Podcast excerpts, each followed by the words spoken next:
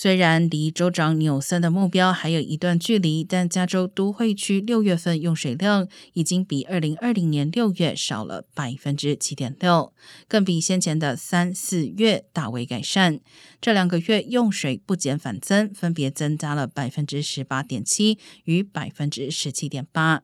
整体来说，湾区仍然是省水最多的都会区，较二零二零年六月少了百分之十二点六。洛县、城县、圣地亚哥县整体仅少了百分之五点九，圣地亚哥市用水更增加百分之四点一。